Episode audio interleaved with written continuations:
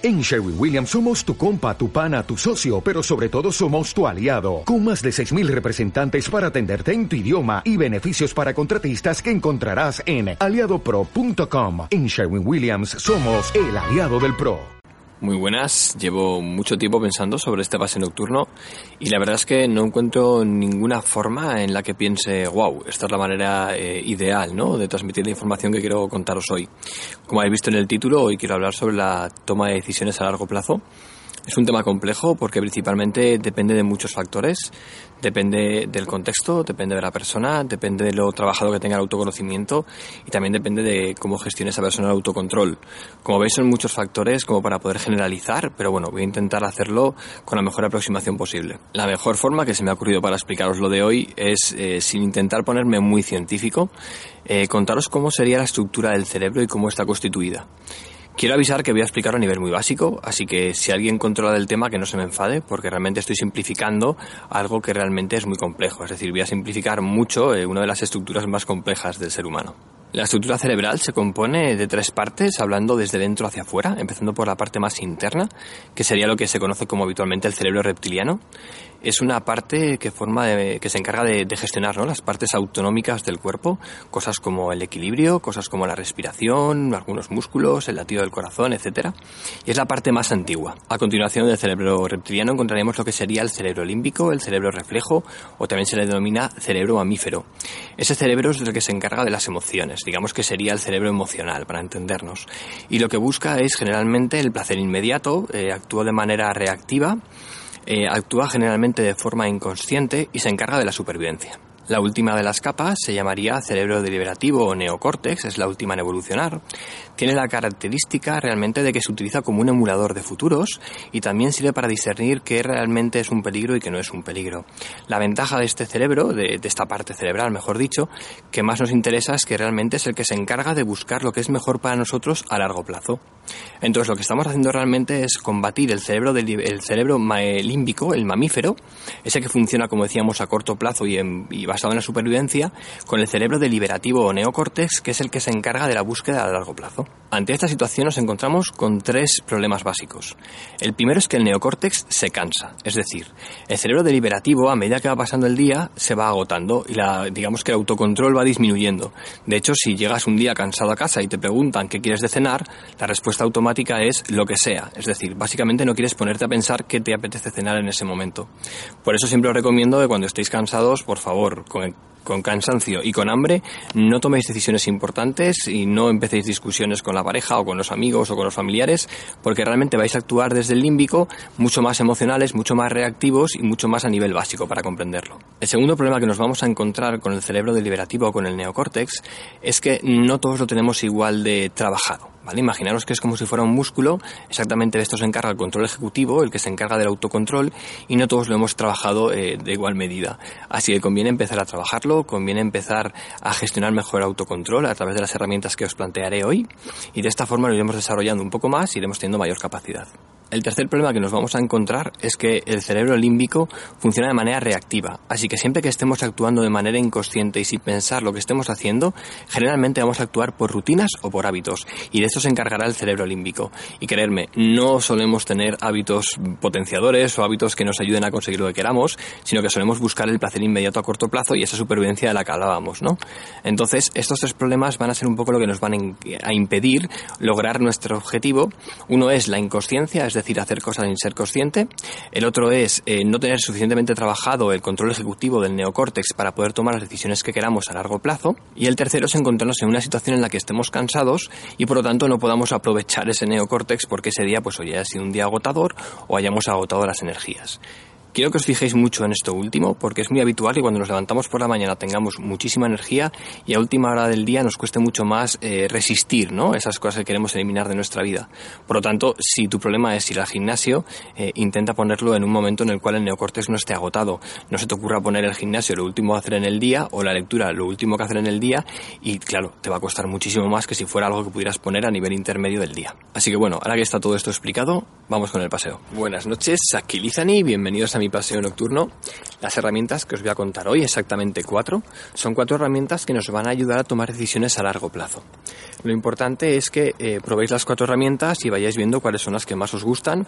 También eh, algunas se podrán aplicar en un momento, otras se podrán aplicar en otro. Son cuatro herramientas que nos van a ayudar a desdramatizar errores, nos van a ayudar a desdramatizar lo que serían enfados, nos van a permitir tomar esas decisiones, como decíamos, a largo plazo y también eh, nos van a permitir dejar de ser reactivos y empezar a ser conscientes con los hábitos que tenemos o con las acciones que tomamos para alcanzar nuestros objetivos a ese largo plazo. La primera de las herramientas que os quería comentar hoy es una herramienta que básicamente consiste en coger el hábito de no reaccionar a nuestras necesidades. ¿Qué quiere decir esto? Que si voy de compras y veo algo que me apetece tener, en vez de comprármelo en el momento, me puedo esperar a lo mejor pues cinco días, una semana para comprármelo también nos puede servir, por ejemplo, para si, bueno, me voy a fumar un cigarrillo, pues en vez de eh, tirar directamente del paquete y fumármelo, esperarme unos minutos antes de encendérmelo. Si tengo, si estoy haciendo dieta y me voy a saltar la dieta o me voy a poner a comer, esperar un poquito, ¿de acuerdo? Lo que buscamos es empezar a tomar conciencia, no ser reactivo ante nuestras necesidades y desde ahí generar pequeños espacios de tiempo, ya que luego serán muy útiles para que apliquemos las siguientes herramientas y poco a poco vayamos tomando conciencia y poco a poco nos vayan ayudando a empezar empezar a no reaccionar, sino empezar a actuar sobre aquello que queramos hacer. La segunda herramienta es una ampliación de la primera y básicamente consiste en cuando vaya a hacer algo que sepa que es dañino para mí o que realmente no me acerca a mis objetivos y tome conciencia de ello, lo que tendré que hacer es preguntarme si este placer es un placer eh, temporal a corto plazo o si realmente es un placer duradero y a largo plazo lo que buscamos es igual que lo que buscábamos en el primer caso, es dejar de ser reactivos y empezar a tomar conciencia de esto que estamos haciendo, si realmente va a ser algo momentáneo que me va a aportar un placer a corto plazo y de manera inmediata, o si realmente es algo que a largo plazo va a tener una repercusión positiva en mi vida y es algo que realmente quiero. La tercera herramienta es una de mis herramientas favoritas, especialmente para cuando no te apetece hacer una tarea o cuando realmente no sabes si tienes que hacer una tarea o no encuentras la motivación necesaria y es preguntarte cuáles son las consecuencias potenciales de hacer o de no hacer esa tarea, tanto positivas como negativas. En toda reflexión ya sabéis que lo que buscamos es coger un papel, un boliz o un lápiz y sentarnos y escribir, pues en este caso. Si es, se trata de hacer una tarea, pues cuáles son eh, los efectos o las consecuencias positivas y cuáles son las consecuencias negativas de realizar esa tarea.